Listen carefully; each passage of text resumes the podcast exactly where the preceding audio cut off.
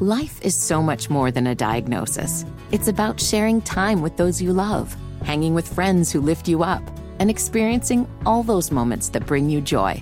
All hits, no skips. Learn more about Kisqali Ribociclib 200 milligrams at kisqali.com and talk to your doctor to see if Kisqali is right for you.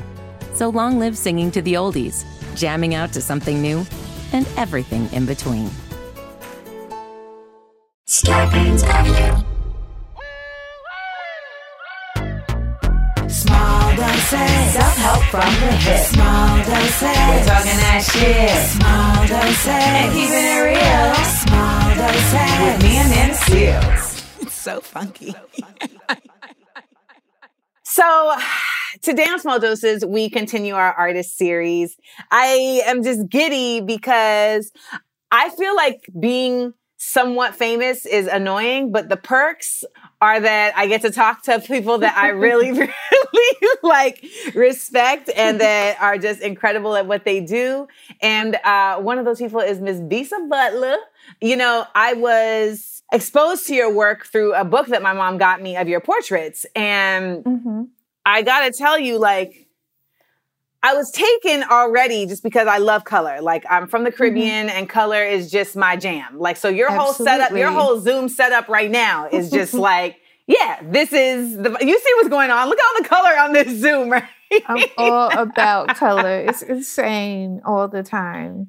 So I was already just like blown away by that. And then I love pattern. I love Yes. pattern. But Same. then when it was brought to my attention, which is basically like the tagline for all your pieces, there is no paint involved in the making of this piece. That's when I was like, oh, oh, we're dealing with a whole other level of brilliance that this, I mean, you got like direct line from the ancestors level brilliance. Like, you got something tapped in, Bisa, tapped in. Something is definitely tapped in. I'm an old soul anyway, so So I'd love to just talk first about how did you even discover this medium, right? Because there's quilt and then there's what Bisa Yes. Butler does. There's quilt Well- and then there's what Bisa Butler does. Because Faith Ringgold is Faith Ringgold. she's the queen. She's the queen. Yes. And you, it's it's one of those crouching tiger, hidden dragon moments where it's like the student has become the teacher. You know, where it's like there's a continuation yeah. where you're able to utilize the what, what I see is I feel like you're able to utilize the genius that has come before you and then be able to expand upon it with your own. Exactly. It's the lineage of women's work, women's genius, the need of women to express themselves and also to take care of their families. Like, I mean, initially, quilting started to keep us warm, Right. You know, and then people started making it creative. But I definitely like feel that lineage coming through me. Like, I'm glad you mentioned Faith Ringgold and the OG quilters from Gee's Bend. Um, like, since we were brought here, Yep. we had to provide for our families and provide for the whole community with what we had. And the remarkable part about us is that we're always so creative. We're always these find genius moms, right? The thing is, we did it out of necessity, but we also have that ancestral lineage. So enslaved people, they weren't just like ignorantly sewing scraps. Like they had heritage and lessons that were taught to them in Africa. And so the way they put together fabric looked very different than the way European people did.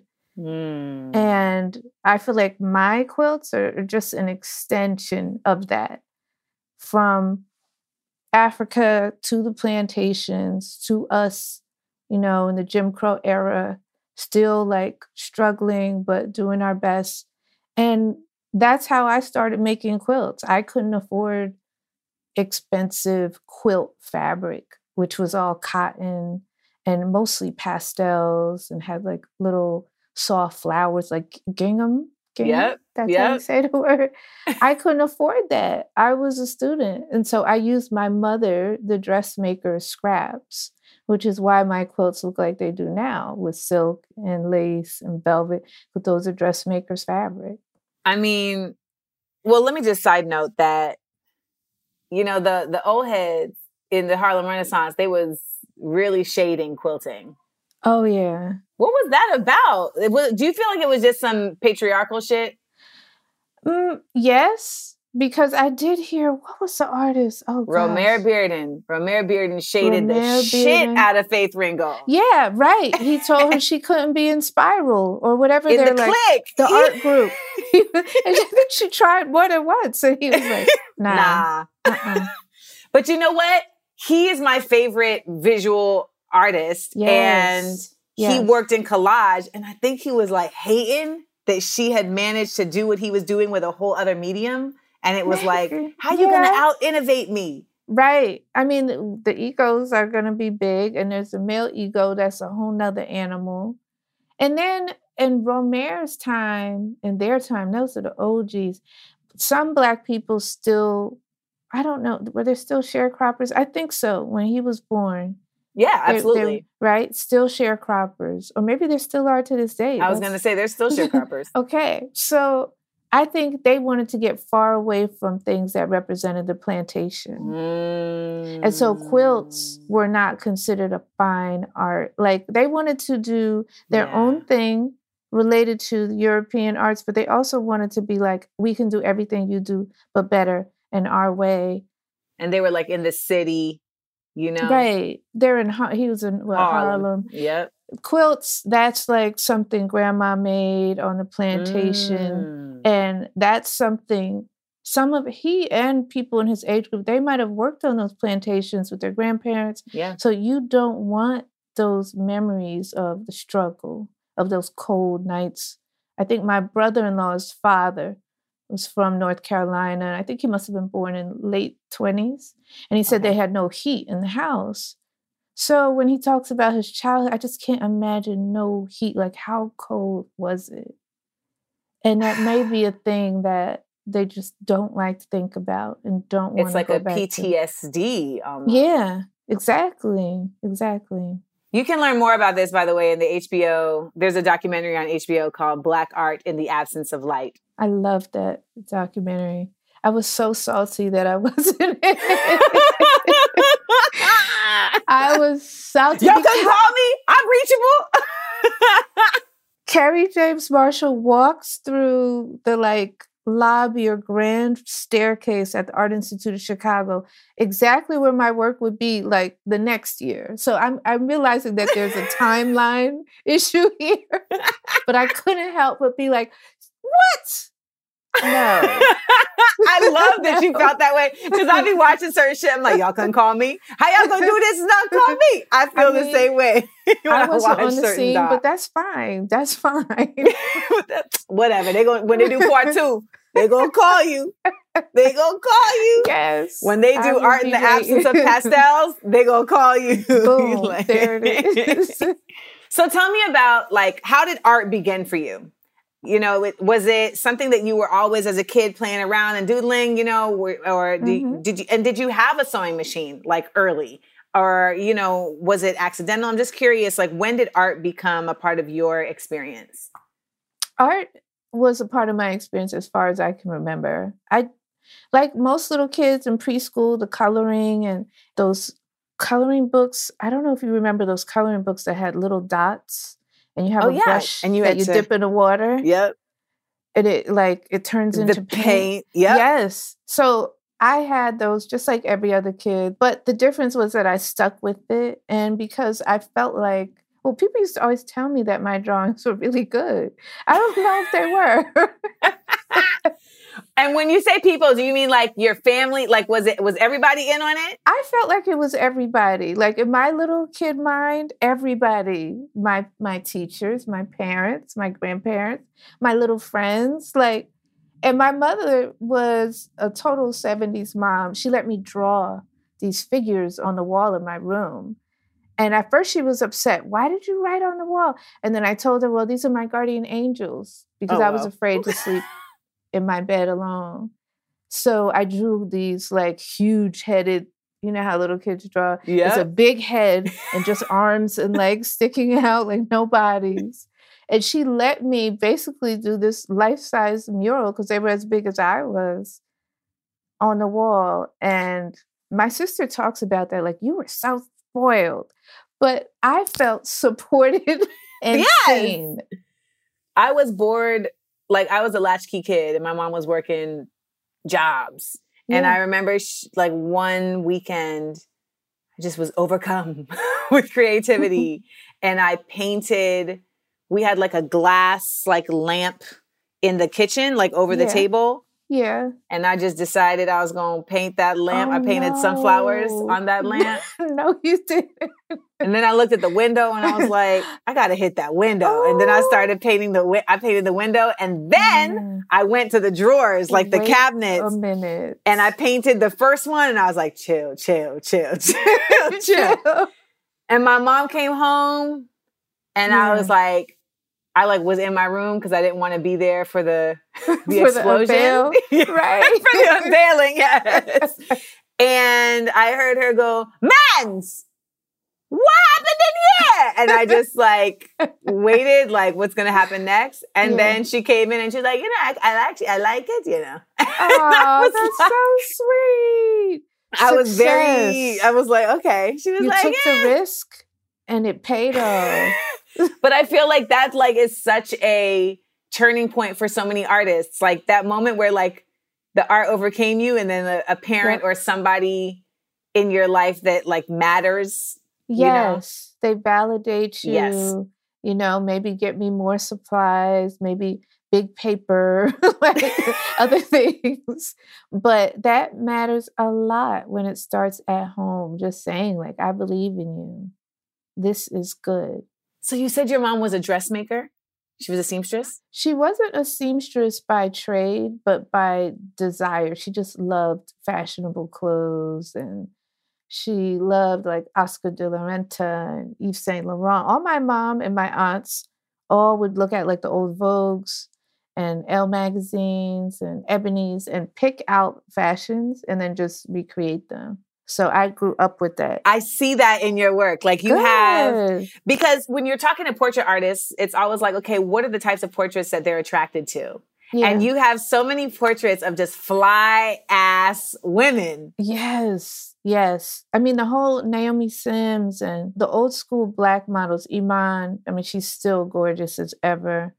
Who are the ones we used to see in the 90s? That would be like Roshumba and um, Beverly Peele. Beverly, I was gonna say Beverly Peele. I mean, of course, the infamous Miss Naomi Campbell. I mean, Naomi she was- Campbell, Tyra Banks, all of them were Alek like, Wek follows me on Instagram, by the way. wow. She commented the other day and I was like, screaming! she broke down so many barriers for dark skinned women, like African women or women who have African features who look obviously African. So, Right. It's not by the way African. It's like, no, No, this is the it's like- motherland on this yes, runway. Yes, she's just gorgeous. She's like the original woman. Whatever we look back like way back in the day, I feel like we look like her.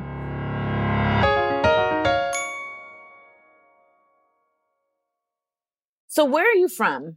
I am from New Jersey, Orange, New Jersey, but my father's from Ghana and my mother's from New Orleans. Oh, you got flavor. You're you're just a living some. gumbo. we got some gumbo fufu Yes. going on mixed in with the Jersey Shore. Like So how did quilting make its way into your Jersey Shore experience? quilting came to me through school. Like I was a teacher for 13 years, high school art teacher. And my Okay, mother wait, was stop. Put a pin. Nope. No, no. Rewind. Because see, this what happens. This what happens. People say something, and I'm like, oh Yes. wait, wait, wait. We can't even get to there. How did you become an arts? Because you see, choosing to be a teacher versus the art, like making the living through the art, that's a path. very different. So how did you end up on the teaching path? The teaching path, you know, most of my professors at Howard were all like Oh, you're a bison. a bison. I yes. see. And those black professors were famous artists at the same Right. time. So I always thought that that was the way. Like I read that Romare Bearden worked at, I think it was Food Stamps or DIFUS, one of them. And then he did his art. Elizabeth Catlett was a professor. Uh, Lois Jones was a professor. That's just been the way. Most of the Mm. black artists that I looked up to didn't have the luxury of like just art. So when you're in school for art, they're like, well, how are you going to make money? Right. And my parents be, what's it going to be? My father was a college president. My mother was a high school French teacher. And they were like, what are you going to do to provide for yourself? So I was Also, like, your okay. father is an immigrant. Immigrant parents Yeah. are not here for just like, oh, I'm gonna figure it out. Oh, They're like, no, no. no, no, no, no, no, no. No, no, no. That was that was never a part of the thing. You're gonna have a job, and then you can figure it out. But while you have your job, Yeah. And then they were always pushing. Like they found education was a way to help them out of their life circumstances. So how can I make a living? Go to school, and then get your degree. Then you teach. And I also enjoyed teaching. I had a small child how old was she when I started? Five. And then my youngest was like two. So I thought I had to think of what could I do that I could be home with them and home all summer and home at three o'clock. So teaching was like the perfect bridge. I can do art all day with my students. I can come home and do my mom thing, and then I can do more art on my own. And I did that for years until finally it was just like the two things didn't match anymore because I wanted to do this big art festival in Miami. I wanted to go to Art Basel. The Basel. And it was the end of the school year. Oh, it was Basel, Switzerland, which I think is in June. Oh, okay. And that was also time for graduation. And all my seniors are always in the room. Like they rely on me a lot. I would be altering prom dresses. I remember one girl had this prom dress. It must have been like a size 14, but she's a high school kid. She was like a size two. It was That's two ridiculous. dresses. It was, and I had to cut the entire dress down, and it had the nerve to have boning in it and everything to get this dress to fit this little teeny tiny girl. So you know how to alter Yeah, because that's a whole skill in itself. that's what I didn't like doing stuff like that, but I felt obligated, like, because I knew that they didn't have anybody else to Yeah. do it. This wasn't a wealthy school district. They would have a special salon where they would um, open like a, an empty office and there would be dresses that were donated in there. I forget the program, and the girls could pick a dress, it would be free. But you have to make that dress work if it doesn't fit you. Okay. So they relied on me heavily, and I was like, oh, but I can't. I had to decide. I was like, okay, so I really want to do art. I want to be a full time artist. I always wanted to do this. But at the same time, my students, I can't give them half of me. I can't tell them, I'm going to be gone for a week, and that's graduation week and prom, but I'll see you in September. And one of my good friends just called me and she was like, Bisa, you can't serve two gods Mm. like what is it that you want to do and the only way i could like let it go i was like well i've done my duty to these kids Mhm. that's 13 years doesn't have to be my whole life 13 is solid. I mean, that's a big, that's solid you know? that's over a decade so that's when i decided okay i'll i'll leave teaching and go full time But what do you think was the turning point that even made you confident that you could go full time? Because there's always some catalyst that either lets you know, like, oh, I actually could make money off of this, or that Yeah. encourages you in a way where you're like, I have to at least try, or else I'm going to feel regret forever. That's what it was. Like, well, I had gone to Art Basel Miami that you mentioned, and I think I had six pieces, and they didn't all sell right away. I think I sold like maybe two. And then over a few months, the rest of them sold. And the response was so good. And I was like, okay, well, this is a thing. Like, I could make money off this. And the other thing was that I had lost my mother young. She she passed young and suddenly. And so I always had that in my mind. I can't wait until I retire because not everybody gets to retire. There was a teacher in our school, she was a librarian, and one day she didn't come into work and um they just counted as an absent. Then the next day she didn't come. And the school secretary, who was like really on it, she was a sister. She was like, that's not like her. That's not right. So she called, the woman lived alone, the librarian. So she called the police to do like a welfare check, Mm-hmm. Right? Welfare check. Yeah. And and they they had to break down the door. She had passed in her sleep. Wow. And our principal, he was a really good principal, but they had like, I wasn't even five, maybe, maybe two minutes um, moment of silence on the PA the next morning, and that was it. It was like boom, and then they found a new li- librarian. I was gonna say, then they got a new librarian. That was that. just like that. It's just like scheduling another flight, just change the flight. And I was like, am I going to pass up this opportunity to try when if something happens to me, it'll just be that I woulda, shoulda, coulda, but never did. And so I felt like I think I was 40 that year, 41. And I was like, I'm not, I'm not gonna wait until I retirement. knew it. I knew it. I knew it was a 40 decision. I fucking knew it. Yes. Something about turning 40 is like, girl, you're 40. You gotta try. you gotta try. I knew it. You're I'm right. developing an entire show around this concept of wow. reaching 40 and being like, you know what? The premise is 40 used to mean over the hill. Now it means over the bullshit. yes. It's like, my brother had he used to sell um like he was a hustle man. He used to sell stuff. He was a vet. He used to sell cologne, fur coats, like whatever it is, sunglasses. And he had, oh my God, I have to send it to you after. But he had a sale and he had made like this poster and it said the tired of the bullshit sale.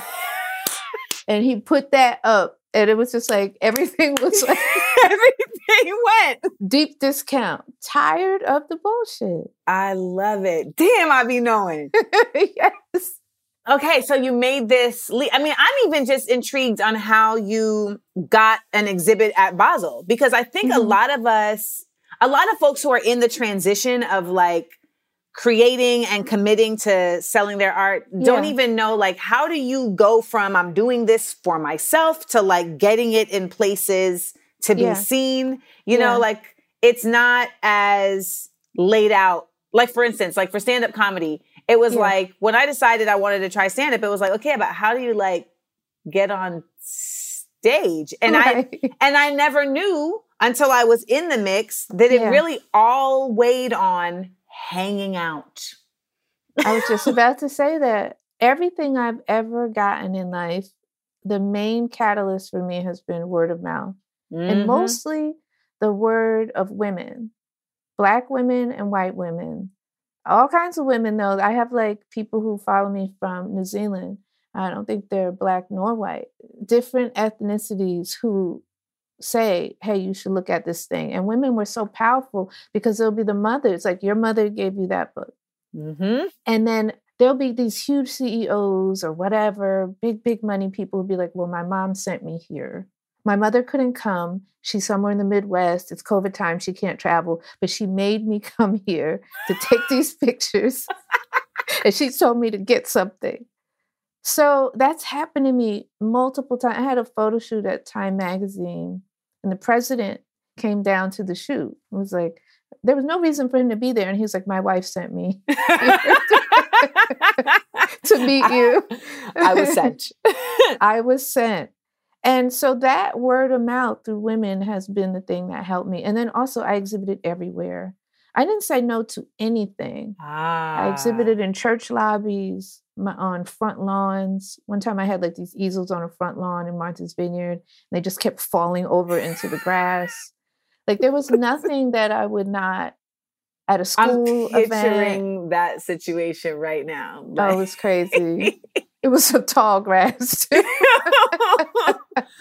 I mean, listen, there's nothing glamorous about trying to get people to see your work. Right. Like, and so word of mouth, then somebody would say, Well, I saw this artist and I think her work is good and have and you I would get like in a small gallery. And then I was Mm. supported by black art galleries across the country Dope. who had been there for years. These galleries were like some of them represented like Charles White and Jacob Lawrence when they were alive, Norman Lewis. And these OGs, like there's a gallery, um, Stella Jones in New Orleans. She knows everybody. She's still doing it. And I got a call from Stella Jones, like somebody told me about your artwork. Why don't you send me a couple pieces? And that's how it went. I ended up at Art Basel because it was a Howard University like alumni show. And a gallerist came in there from New York and was like, Who is this artist? And then called me and was like, I'd like to come see your stuff. And then she looked at my stuff and was like, Oh, I'd like to see how you do at Art Basel. But it's always been like that, like just word of mouth. And then me just trying everything. I don't think I said I said yes so many times and played myself so many times. Tell me a time when you played yourself. oh my gosh, what did this gallery do? It was a show in Atlanta, and it was a Black Arts Festival, which was really popular in like 2000. Yeah. And I flew down. I my quilts were easy. I roll them up, put in my bag, and this gallery said that I could hang, I think, four pieces. So I hang my four pieces, and then David Driskell came through from Black Art in the Absence of Light. Yeah. He came through and he looked at everybody's work. And mine didn't sell that time. So they said, you know what, let's hold it for a little bit more. And I had to go back to school. It was Yeah. like a Sunday. So we flew home, me and my husband and my daughters. And then I would call up the gallery every now and then, like, how's the work doing? What's the response? They're like, "Hmm, you know, it's a little slow, but you know, let's let's hold it for a little more. Let's see what happens. And then I got a call from Vanderbilt University. The the gallerist there was like, we saw your work and we'd like to go see it. But we're gonna be traveling, we're in the South. And I was like, oh well, I have this show in Atlanta. If you happen to be in the Georgia area, you can go see it. And they went. They were like on a road trip. Maybe they were collecting black art. I don't know. And they get there and there's like, there's none of your art here. I knew you were going to say this. no art. And then so I'm on the phone with the gallerist's assistant, and she's like looking in the back. She's like, you know, I just can't find it, Bisa. This is the strangest thing. And then I get a call like the next day. They say, you know, we must have sold it. And we forgot to call you. You forgot. We're so sorry. It's been hectic. As a matter of fact, you know, things are really tough right now. And if you could just be patient, because we must have spent that money on our rent and we'll get it to you. We are Christian people. Yes, we are Christian people. Please don't, like, you know, this is nothing ill that meant to happen. We will get you this money. I was so broke at that time. I had two little kids. My husband worked full time. I worked full time, but we were the working poor, just paycheck to paycheck. Yep. And they never sent me anything, nothing. The pieces were gone. Never. So you don't know them. who bought the pieces? No, they know who bought them, but they didn't really disappear. They sold them and then. You know that we could find out who bought those pieces, right? I'm sure they're floating in this world. They've got to be. Somebody spent money on them, so they're gonna hold on to it. I'm telling you, these internets, the way these internets work, I know. Bisa Butler, if we put them pictures up, we would know within 48 hours. There ain't never been information I've sought out No. on this internet that I did not get an answer to. I'm mad for you. I've had artwork disappear off sets. And when, the, when, when the show wraps, I don't know. Where did it go? I'm sorry, girl. Don't know. It can't. It must have. Just walked, somewhere. just got up and walked away. It must. These are the years when I didn't have any kind of lawyer, could not afford Right. a lawyer. I couldn't afford to go down to Atlanta in small claims court Right. and um off the set. I just didn't have it. I didn't. I would sign stuff and not even know what I'm signing. It, it just. It was Because you're just trying to create. it was the Wild West. You're just trying. You're trying, but you don't know. I wasn't in the art business. I'm just an art teacher. I didn't understand Do you feel like you understand the art business now? much better. Because I was No. like, I feel like I'm learning show business every Yeah. day. And I've been in the Screen Actors Guild since I was eight. And I am still Wow. learning show Yeah. business every day. I'm still learning. There's so many twists and turns, and so many people are different. It's all personality based. Mm. You know, some people have these handshake deals, and they're just really good and honest people. And then Yeah. some people, you have an ironclad contract, and they will still break it. That's what always blows my head. Like, we have a con- like contracts are literally pieces of paper yeah, because at the end of the day, if someone breaches it, it's on you. yeah. Do you want to prove it? Yeah. So you have evidence of that? Do you want to take them to court? It's just, yeah.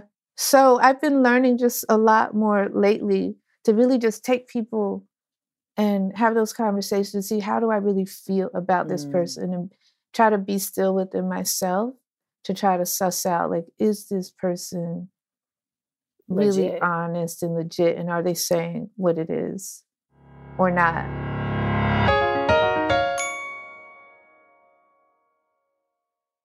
So for me, like, I love music. Yeah. And there was a point in time where I was pursuing music commercially, mm-hmm. but it was the business of that started Mhm. making me hate music. Mm. And so I had to Mhm. stop because I was like, the business of this is ruining the joy. Yes, yes. How did you manage to retain your joy in the midst of these types of really disheartening experiences at the hands of business? I think really the good always outweigh the bad. Always. It feels so good to have somebody say, I like what you made. Some scraps of dress left over that I made into a portrait, and somebody says that this is really cool. Like that means a lot. And then there would always be, it felt like quilting is like the circle of women. And I would get invited to do workshops at quilt guilds but I'm not an old school quilter or traditional quilter where their work to me is very meticulous and precise with these corners and the edges. Yes. Things have to be measured just so. And they would be so kind to me and invite me to show them how to make a portrait. And I would have like a, a pattern and sometimes I would try to pick a portrait based on where we were. When I went to Michigan, to Detroit, I think I had Aretha Franklin drawing that I made it like a pattern. So it- kind of like a paint by numbers. Everybody got this pattern. And then I would like help them pick out what fabrics and talk about using different do that. textures. It was fun. But those were such like healing balms for me because those women would like the average age, first of all, for the quilters was maybe about 70 average. So they would be like, come on, baby, like, let me help you. let me show you how to do this. And they would always have really good food because when the quilts guilds meet, the coconut cake is in position. and then when I went to Philly, it was like the vegan, vegetarian Vibe. vibe where all the food was like homemade, soul food, vegan food. And I just felt so nurtured and cared for in those sessions and in those settings that that really balanced off other Any of the people, the, the haters, you know, or people just trying to take advantage. Because even when they do take advantage, after that, you never mess with them again. It's over. Right. So they've cut that off, but I'm still flowing. You hear that, y'all? That was a gem drop right there. I'm still flowing. I'm still flowing. So you combine all different types of fabric. I mean, there's a lot of Ankara. And when I went to Makola, am I pronouncing it right? Makola Market in, in Ghana. Africa? In oh, Ghana. Ghana, Ghana. It's like I the main market in Accra. right. I think it's Yeah. Makola Market in Accra. Yeah. I was just like, I love the fabrics that are zany, you know, Yes. that just have like some weird shit going on. Yes, me and, too. And you do too. That's what I'm like when I look at these pieces, I'm just like, yo, she chose some of the wildest fabrics. Like there was one where like the fabric had like clocks on it, you know? Yes. And so how do you choose fabrics? I know you mentioned just now that you had done like a the paint by numbers and there's different textures, but how do you choose your fabrics? Do you choose them as you go? Is it like you Mhm. see a fabric and you're inspired and that like how does that all come together? It's usually as I go, but I'll go fabric shopping, just like you said, and just buy everything that I like with no rhyme or reason. I'm like, oh, I could use that for something, but I don't have that thing. right. But if it's wild, and and bes- I grew up in the 70s and 80s, so I remember the whole fluorescent beige. First off, so that's like imprinted on me. And then in the 70s, the patterns. And then my my African side of the family, I'm always surrounded by African print. So I'm looking for things that just attract me. And then I like to have a lot of it so that when I'm working, I can just choose. And if I'm doing, like you mentioned, like the clocks, if I'm making a portrait of someone and I want to say something specific, like, Mm. um, I don't know, but if I'm thinking about someone of days gone by, then maybe I'll slip that clock pattern in there. Or, or sometimes the fabric has meaning in Africa, like there's this fabric with fans on it. And that fan fabric, if you have it, if you have a fan in your stall in the marketplace, first of all, you have more money because you're able to wire it in the electricity to your stand. And then oh. people are Oh. going to spend more time in your booth because it's the only cool spot in that really hot marketplace. So they're making more money. So that fan represents like economic prosperity and wealth. So I'll use a pattern like that to be like, this person has wealth, but the only people who will get it Well, are people- probably the people who are familiar with African fabrics. And I like that I can speak to us. Yes, there it is. Like her airplanes. That have that fabric. Photo. You have that fabric. I have it. And they don't sell it anymore. I got pants made of this fabric. I love that fabric. And they only sell it for a short period of time. And they may not sell it for another few years. That's how those companies rotate it. Because then, then it makes the demand even higher. You just have to wait or you don't you just don't have it. And those prints, some of them have been around for years and years. Like I was reading up on these African prints. Some of them were designed in the 1920s, but they just renew them again. See, that's the thing. Like when it comes to textiles, everything in Africa, I feel like it, you- a lot, like in America, like textiles that get made because like, oh, a lot of people bought that one. So, you know, we're mm-hmm. going to make that. But, you know, when it comes to like quote unquote African print, a lot of folks don't understand, like to your point, that like Mhm. there's certain messaging that certain prints say about like only upper echelon parts of the community can afford this or, or can wear this, or only mothers yeah. can wear this. Right. We wear all of it. We love it without realizing you might be wearing a fabric that there was one I was looking at the other day. It's really pretty. It looks like a sun and has palm trees. But for whatever reason, African women call that one a grotto, which indicates that you have a big, heavy set, shall I say, big guy with a lot of money. Oh, you okay? You got the brick man. You got the brick. Man. I mean, we could wear it still, and you can like that pattern. But an African woman might be looking at it like, look at her rocking that grotto pattern. she got a sugar daddy. she better have herself a big man. oh my God. Like we are too much. There's another fabric, Janito, that rep when you wear it, you're saying that you have a young lover. He's younger than you. Ooh. I'm I'm really liking that. I'm really liking that. Like I've got this young guy. Yep, and you can tell by my dress. By my dress. yes.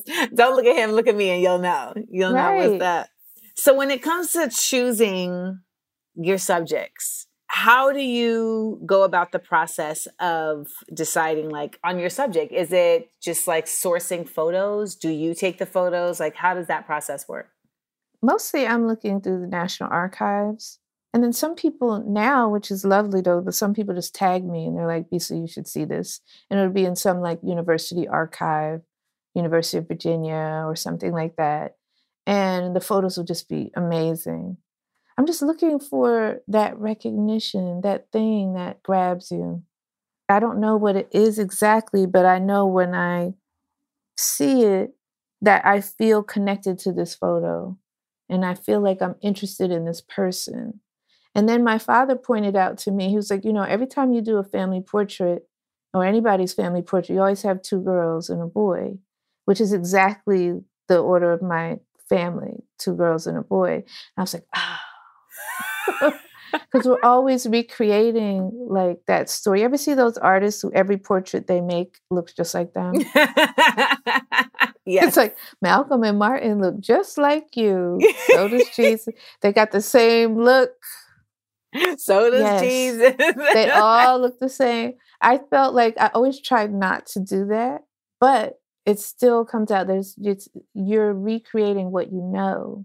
So the people I'm drawn to, and then I started thinking about it, like my closeness with my father, and then I didn't get to know my grandfather; he had passed. But those things like keep repeating themselves in my artwork. Older black men, gentlemen.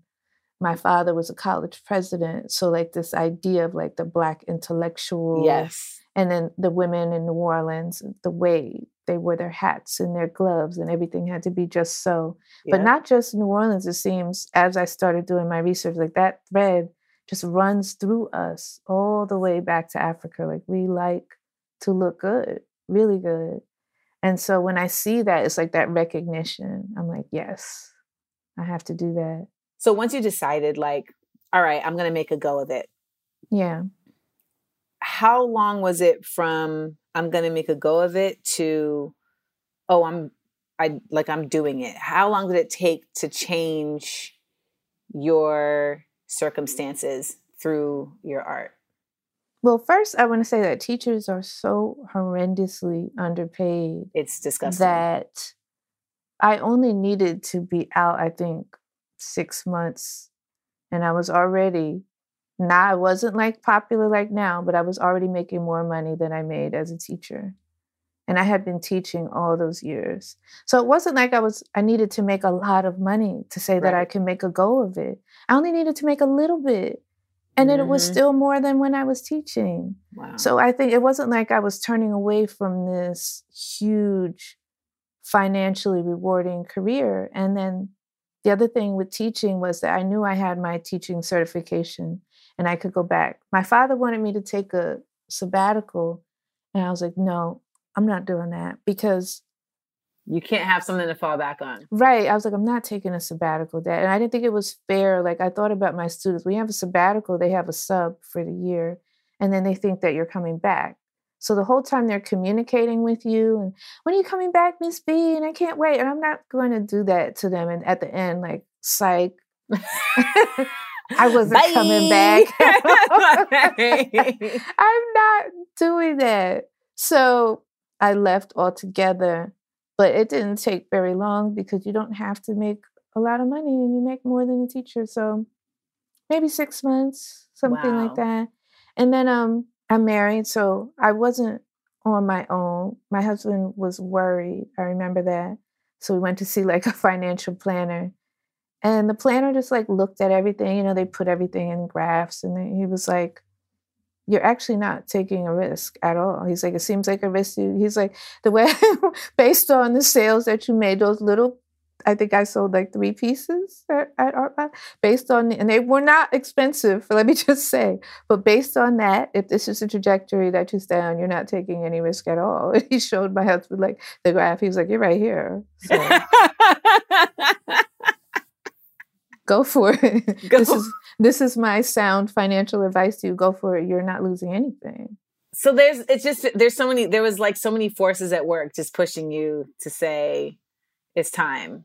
It's time. Just just try it. Um, people who go for it younger, good for them. Like I'm, you know, I think that everything happens in the way that it should. Mm-hmm. Like teaching taught me to be really patient.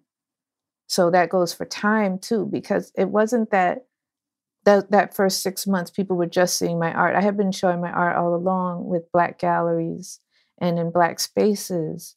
So I still had that groundswell of support. And when I would have exhibits, um, white audiences who were unfamiliar with me would be like, "Oh, I like this." Plus, the exhibit would be full because of all of my supporters from the So black it look it even looks like you popping. Right. It's like, wow, she came out of nowhere and all of these people are following. Like, no, it's just 20 years of exhibiting my down- artwork. Yeah. Right. So it really wasn't overnight. But then there were a lot of articles that came out, like Bisa Butler, um, new artist Bisa Butler pops on the scene. I was like, wow. Because the disrespect to all of the entities that supported me, it was like, y'all don't matter. You're new because you just became new to us, and the rest wasn't. Ain't that something? Yeah. You're new because the whites just found out about you, Yeah. the mainstream. Mm-hmm. Well, I think that it is very frustrating because that dynamic is everywhere, Mm-hmm. right? Like, I mean, I feel like I've experienced something similar, you know, just like I've been grinding forever, but then it's like, now you're on HBO though. So now you Now matter. You have it's like, matter. it's like, yeah, but I was doing spoken word and selling. I mean, I listen, because I, I tried my hand at, at painting and like selling things and Mhm. I mean, I'm like setting up tables and you know on the street and trying. Yes. It's like 26 those things. degrees. I'm like, ain't nobody gonna stop and buy this, you know? Like, But try- somebody does, though. Sometimes, even if it's just that one person. I was painting in the club, Bisa. I was painting in the club, Like live painting? Yes, Wow. I was painting in See, the club. that takes a lot of bravery because people are right there over your shoulder. They're like, dun, dun, dun. okay, I see you. I like the yellow. Like, I remember I was dating this painter and he had invited me to come paint. And so I was like, oh my God, okay, you know. And he was like, very, he was much more established as like, Mhm. he is a painter. I was Yeah. someone who can paint. yeah. And so we set up our easels and we're both painting. And at the end of the night, yeah. girl, somebody bought my painting. Yes. That Yes. nigga was so mad, Bisa Butler. He Oh, was no. so But tight. wait, did somebody buy his too? no, Oh. Oh. but like he sells pieces all the time. Like this was like he was so the ego mad. could not handle it. he was like, yeah, um, you you good to take the train, No. Girl? He That sent me home, So hateful. but I was I was like, I'm gonna take a cab. Cause I got Right. the money from the painting. exactly. I'm good. I was like, I got this little three hundred and fifty dollars. I'm rich right now. I'm For rich, real. bitch. Listen. Those are the moments. so, last question before we get into the the script. How does it feel though to now be a name amongst the the canon? Because, and let me just say this. So when when Amy Sherald was on, she had said something that just continues to resonate with me, and she said that she reached a point where she had to ask herself, what is it that you bring as a black artist to the canon? Because she was like, up until then, I was just painting. And then I Mhm. had to like ask myself, okay, but what is it that you're actually contributing that is different than what's already here? Yeah, yeah. What do you consider that to be for yourself? I don't know if what I'm doing is so different because of that long legacy of the quilters, but what I am doing is saying that we belong here too. There's Mm. no way in the world that the art of women, of Black women, should be not in the canon because it's not high art. And like that's definitely it's sexist and and racist and Mhm. it's the work of women traditionally, so not respected. And then if a lot of Black women do it, not respected. And I feel like I some people like the other quilters write me often and I'm in different groups with them and they'll just be like, you know, we're happy to see you where you are because I'm one of them. And so I'm representing this horde of dope ass women quilt artists who want to be in in this art game as well. So I think that I don't know if it's something new, but maybe I'm reminding people too, like your grandmothers and your great aunties, they had something, something special. And you need to pay attention to that. Don't walk away from it or be embarrassed of it. Well, and I love that it, when you said like it's fine art, because I think it can be belittled to crafting. Yeah. you know like this idea that it's just it's the hobby work of mothers Mhm. at home. Because Mhm. even crafting is fine arts in its own way, you know? If it was done by someone else who looked different than me in a different setting, that would be the highest of the arts. Even if my quilts look just like the Gee's Bend quilts, you know.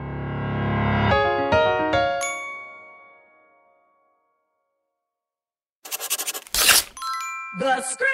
Your work is incredible on so many levels. And Thank in our you. segment, the script, we love to give folks just some added materials, added forms of inspiration to go along with our conversation. So, are there any books or movies or just artists that you can suggest for our listeners to take a look at to help them expand their knowledge of not only Bisa Butler, but of like the quilting world? Yes. Well, there's a lot of really great books written by Dr. Carolyn Mazloomi. And she is like, I would say she's the quilt guru. She's a historian, former NASA scientist turned Oh. quilter who has been showing and exhibiting and giving a space for Black women quilters for at least 30 years. Oh, wow. Um, and I think I'm not sure how many books she's written, maybe like 16. And the last name is Mazloomi, and she's amazing. Um, Mazlum. Yeah, M A Z L O O M I. Okay, Caroline Mazloomi. Yes, if you want to see something Oh my gosh! Wow. are really impressive. And like when George Floyd passed, she petitioned the city and got these black women quilters together and they made quilts in honor of him. And I think they had a big article in the New York Times. But she starts things like that, like this is what we need to do, and this is what we're gonna do. She had quilts for Mm. Obama when Obama was inaugurated. The Smithsonian had a big exhibition curated by her, and they have books from that too, where like these quilters are coming together and making these political statements and humanitarian statements. And I think um, the books, the, the images are just really inspirational. You see everything. Yeah. Ab- you have abstract, you have figurative, you got landscape, like all of the types of art are all in cloth. I mean, I'm about to buy all her books. I I just did a quick search. I'm about to have a whole Caroline Mazloomi book fair. Damn. All right. So Caroline Mazloomi, anything else you want to suggest?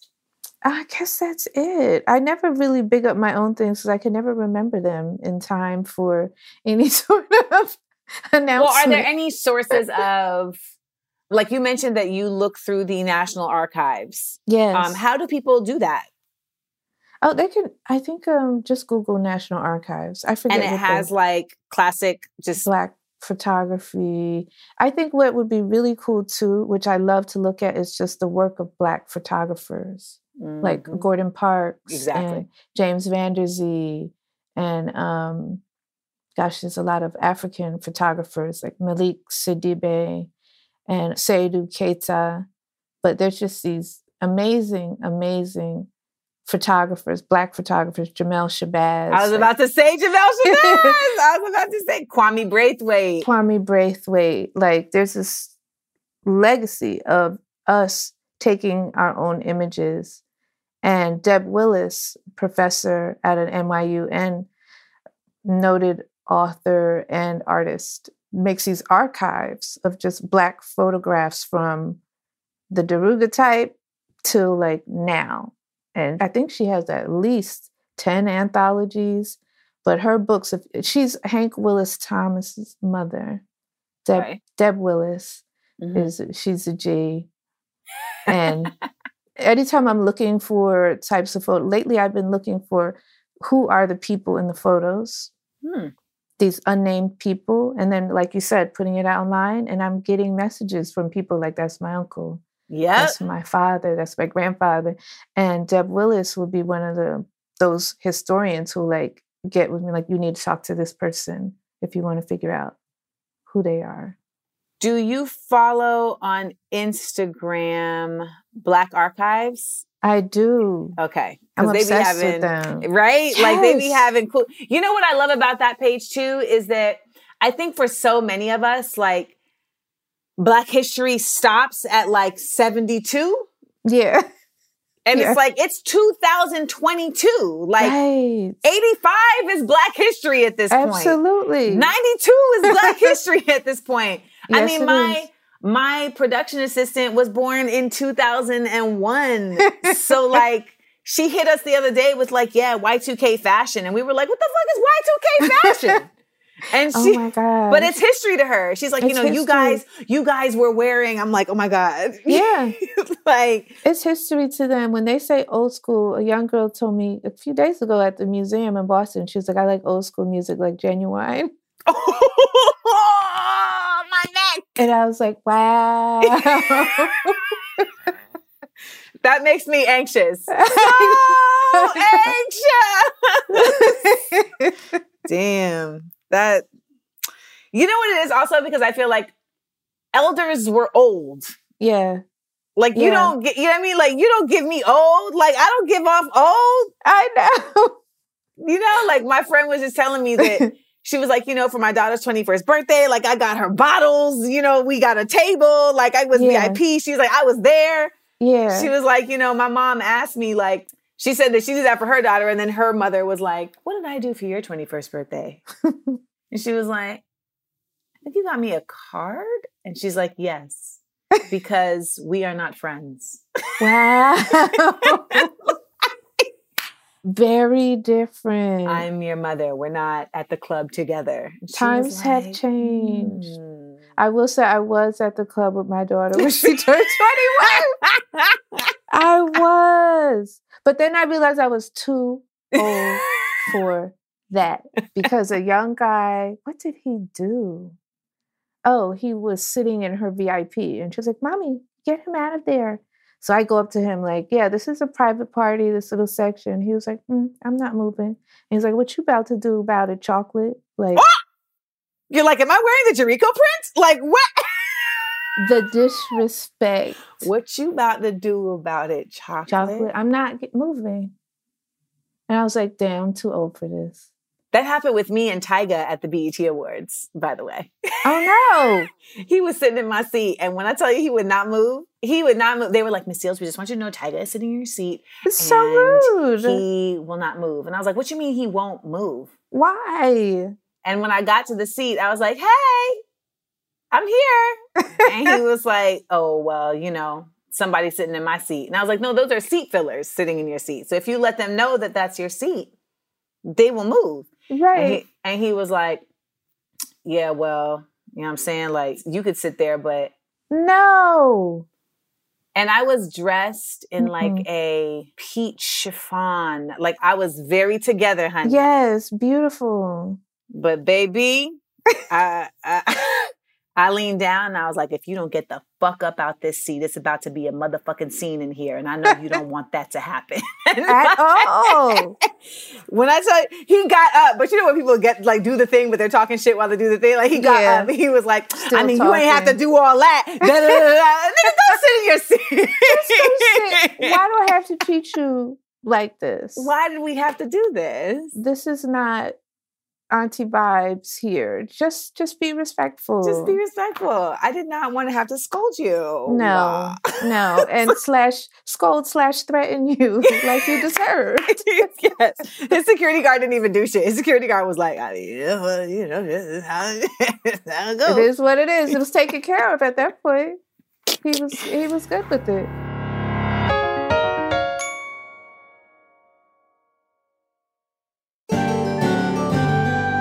Our explanations. So I would love to uh, do an episode of Art Explanations with you. Uh, So we'll very quickly, you know, we'll run through some of your pieces, and I would just love to get the story behind some of these pieces. So I love Safety Patrol. Oh, the safety patrol. So can you please tell me about this piece and just like where this image came from and what's going on and all the good stuff? Well, this was uh it was taken from a photo by another black photographer, Charles Teenie Harris out of Pittsburgh. Okay. Char- Charles Harris was the man, or they called him Teenie Harris. They they, he, they call him One Shot Harris because he would come through. It'd be like he took all the photos in the black community. So if it was like a school picture, whatever, he'd come snap that one photo and he was out. And they, I saw a documentary like he didn't stay. They couldn't be like, "What's up, Charles? Like, how you doing?" He's gone because he was going on to another event. right. And this photo was these seven children, I think it's seven, who were standing at a corner. And one of the kids was the school crossing guard and has his arms spread out. And all the other kids are behind his arm. I just love that this little boy has such power. yes. He just has his arms. It's not like they can't push his arms, but they wouldn't dare because he is the crossing guard. He's safety patrol, Bisa. He is safety patrol, excuse me. safety patrol. He's got the hat on, he's got the glasses and his sash. So I replaced that with Kente because I was like, he's a little African king. And I recently, speaking of latchkey kids, there's one little girl in there with a key on her. Do you see her? She's got like Yes. red hair. Yep. Her niece called me last week because I put a query on Instagram. Do does anybody know who these children are? And she wrote in. She was like, "That's my aunt. She, her name was Beverly Myers, and she was like the eldest in her family, and their mom worked, but the parents were divorced, so she had the key. She had to get in, and she would walk her brothers and sisters to and from school, but they went to different schools. And she told me all these things about Beverly Myers. Like she had this red hair and freckles, and she was super glamorous and beautiful and bought a big mansion in Pittsburgh in some area called Squirrel Hill. Okay, Beverly Myers. Yeah, like in, a, in an area where Black people were not living. And Beverly just, she sounded fabulous. I was like, well, what did Beverly do? And she was like, you know, I do not know. She was just that rich auntie. Beverly was the brick man. Yes, exactly. Oh Beverly my was god. was that, and it was so like fulfilling to just figure out what happened to her and to any of them. Well, because you know these portraits are particularly the the colors that you use. There's a life in them. You know, it doesn't feel just like like I feel like when we see a lot of particularly like old European portraits, Mm-hmm. They don't really exude life. Like they they just look like a painting of a person. Right. Um, whereas these feel like there's a piece of that person in the piece, like the spirit of that person is in it, you know? So and I spent so much time with the pieces. Like I'm so glad that you said that because like that's it.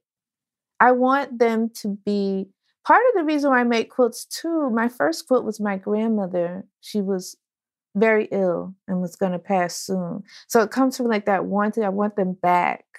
So when I look at other black and whites, like I want them back here.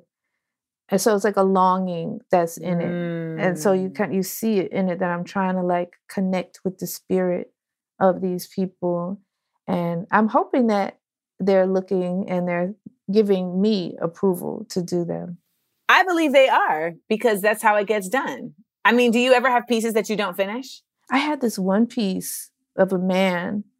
He's not in that i don't think he's in that book. I don't think it was done yet.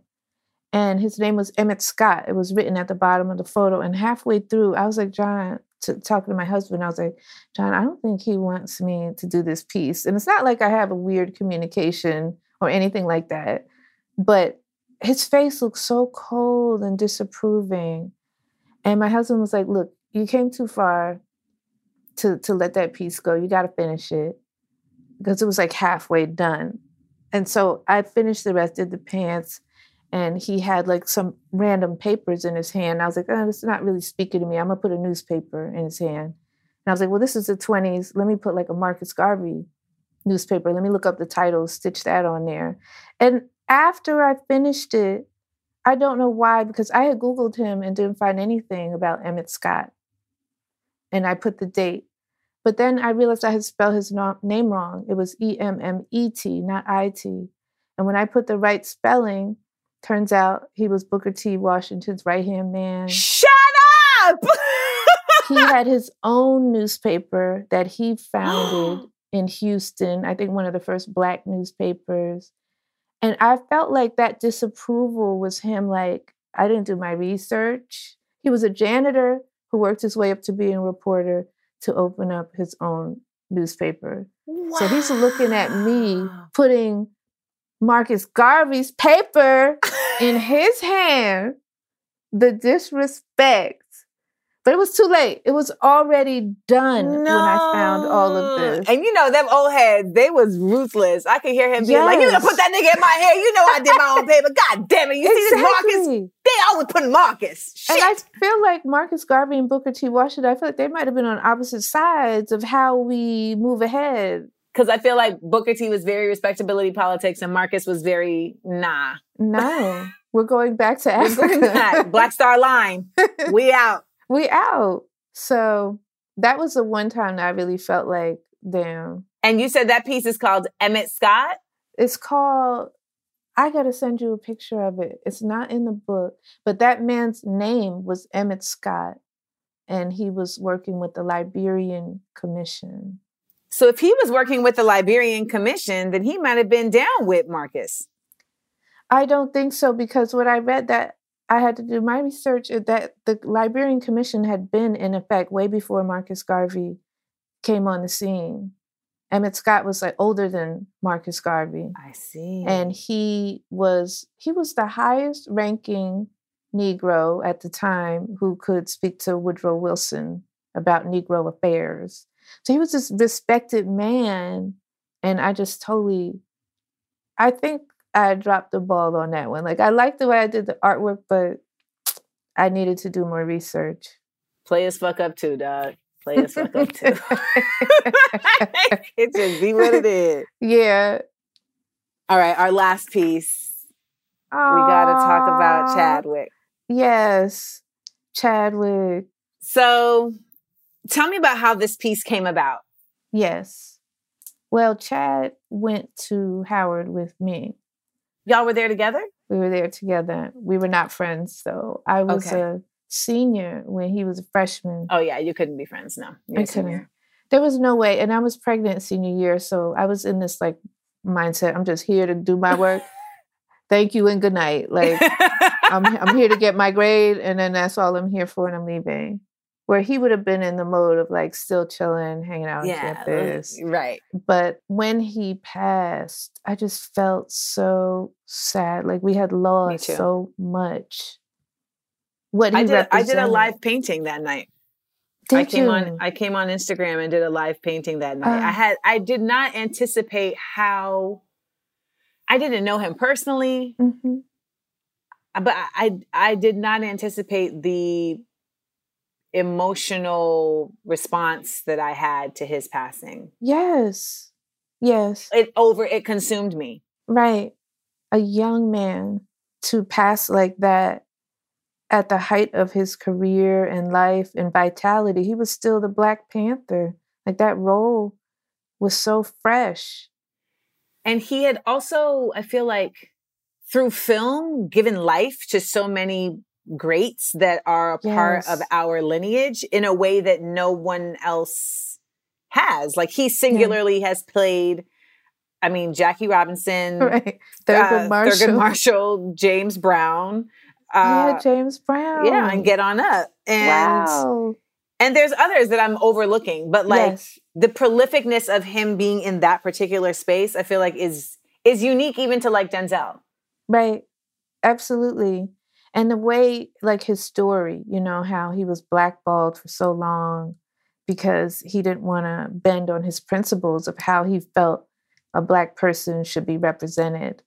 Like that, I think about that all the time. Even now, like when I'm having down moments or if some other hater slips in there, I'm like, I have to remember that I have a higher purpose.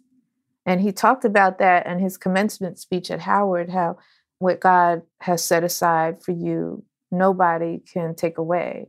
And I have to remember that a lot. I had to remember that recently when some things were going on with me that I felt that I wasn't being or wasn't going to be appreciated in a certain way. And I had to go back and like listen to his speech and like get those words and realize like you cannot stress over this or try to beat your head against it or force your way in. If somebody doesn't want to deal with you, doesn't want to work with you, that's not the only door that's going to exist for you.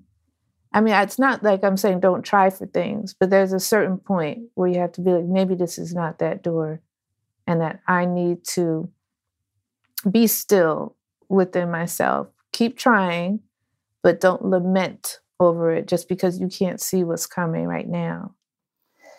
Dropping gems.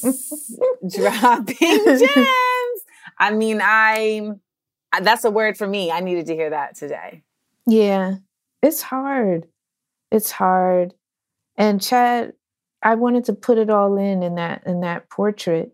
He's wearing red and black robes. But in Ghana, when a young person dies, your sorrow and like your turmoil is you you wear red and black to the funeral. And when an Oh. Ah. elderly person dies, you can wear white. You can wear whatever you want, but white is like you're accepting this is a peaceful transition. But the red and black is not so much that he was in turmoil, but like we are. Right. And I wanted to put that green, lush background around him so he could be, I called it forever because it was forever Wakanda or Wakanda forever. hmm But then at his speech at Howard, he said, Howard forever. And then that idea of the afterlife, like he will be in paradise forever. So it's also like a, a balm for us not to feel sad that he's not suffering. He's in this beautiful place forever. I mean, what else do we say after that? and there you have it. And there you have it, forever. And I'm so happy that the Los Angeles County Museum bought that piece because I felt like that would be a good place for that quilt to reside so that people he worked with could come see it. And um, his wife did go see it when the show opened. And I felt really, really proud of that, really, really happy. The last dose. Well, we are all proud of you. Thank you. Whenever you talk about haters, I'd be like, "Who's who's hating on Bisa?" Oh, they're always going to be haters. I mean, it's just um I really encourage everybody to set some time aside to just take a walk through your work and I really appreciate you giving us some time to talk to you and I can't wait to meet you in person. I cannot wait. Thank you, Amanda. I am so thrilled to be here with you. And my daughters have been waiting for this moment. Tell them I said, "What up?" they don't care about anything else. They're like, Did you talk to Amanda? Did you talk to Amanda? So I, when we get up, I will call them and say, We finally spoke. Yes. Tell them I said thank you for the love. And um and for those of you all out there listening, uh so are do you have any exhibits coming up that people can go check out? well, the Chadwick piece, Forever, is still exhibiting at the Los Angeles Museum right now until Oh, May, perfect. I think. It'll hang until May. And then I have a new quilt that's getting ready to be unveiled at the Perez Museum of Art in Miami. So that's coming up. Ooh, an unveiling. Yes, Mm, unveiling. Very swanky. we love an unveiling, honey. Yes. And I'm going to be speaking at the museum. I forgot that part. I think it's February 17th. So if you're in Miami and you feel like going to an art talk, my husband is a DJ, uh, John Butler. So we do like a thing. I'll do a talk. And then he, his music that he selects is related to the art pieces. So Y'all has- better be a power couple. Yes. Yes. I love it. All right. Rewind Yes. selector. yes. Yes. Yes. That's awesome. So there y'all go. If you out in Miami, put your mask on. Mask up. Mine will be on. and N95. They say no more cloth masks. Damn, which is so annoying because I really had amassed like a really dope assortment of cloth masks. Cute masks. Yeah, I made so many cute African. I know you ma- They matched all my clothes. I mean, there's also the world in which you can like wear the N95 and then you put the cloth over it and now you're like giving but then you can't breathe. But then But you, you- can't breathe. Uh, But I'd rather trying look to than figure it out. yeah, I may have to do that for Miami at least at least that night. I feel like if anyone can figure that out, it's you. Do a chiffon, you know, a breathable Yeah. fabric. Yeah. Uh, I gotta figure it out because this big white thing is just not giving. Mm-mm. I mean, I have been seeing N95s in different colors. I saw like, Really? uh, yeah, I saw some um, some tie dye ones. Um, Oh wow! So you know, you come on, you you Bisa Butler, you got it. Yes, Next thing you know, yes. you're gonna be like, and this is my unveiling of my series of N95 quilts. Oh my god! I want African print N95. Can't that be made? Why Yeah. not? You can manifest that. That's Yeah. that's out there. Yes. Thank you so much, Bisa, and Thank you, just Amanda. best of luck and continue to keep giving us all of this incredible work that is coming intravenously from the ancestors through your fingertips. Yes. Thank you. I've enjoyed every minute of this. Ditto. Scarpins Avenue. a podcast, a podcast network.